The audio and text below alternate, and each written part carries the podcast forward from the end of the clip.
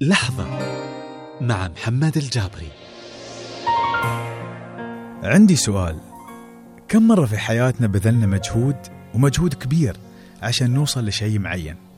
ويوم نوصل له بعد سنين من هالمجهود؟ ويوم نوصل له بعد سنين نفكر كيف نبدل رغم إن نحن بذلنا فيه مجهود أكبر عشان نوصل له. أنا عن نفسي صار لي هالشيء أكثر من مرة وعندي عليه أمثلة كثيرة.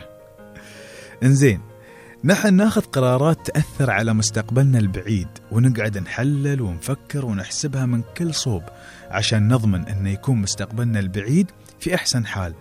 بس ننسى أن نحن جالسين نحسبها بزمننا الحالي يعني بظروفنا الحالية بالظروف اللي نحن شايفينها أو بالأحاسيس اللي نحن عايشينها اليوم.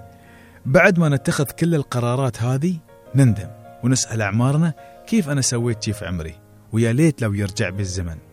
إنزين ليش هالشي يستوي لنا؟ السبب الأساسي أن نحن جالسين ناخذ قرارات خاصة بالمستقبل بمعطيات اليوم.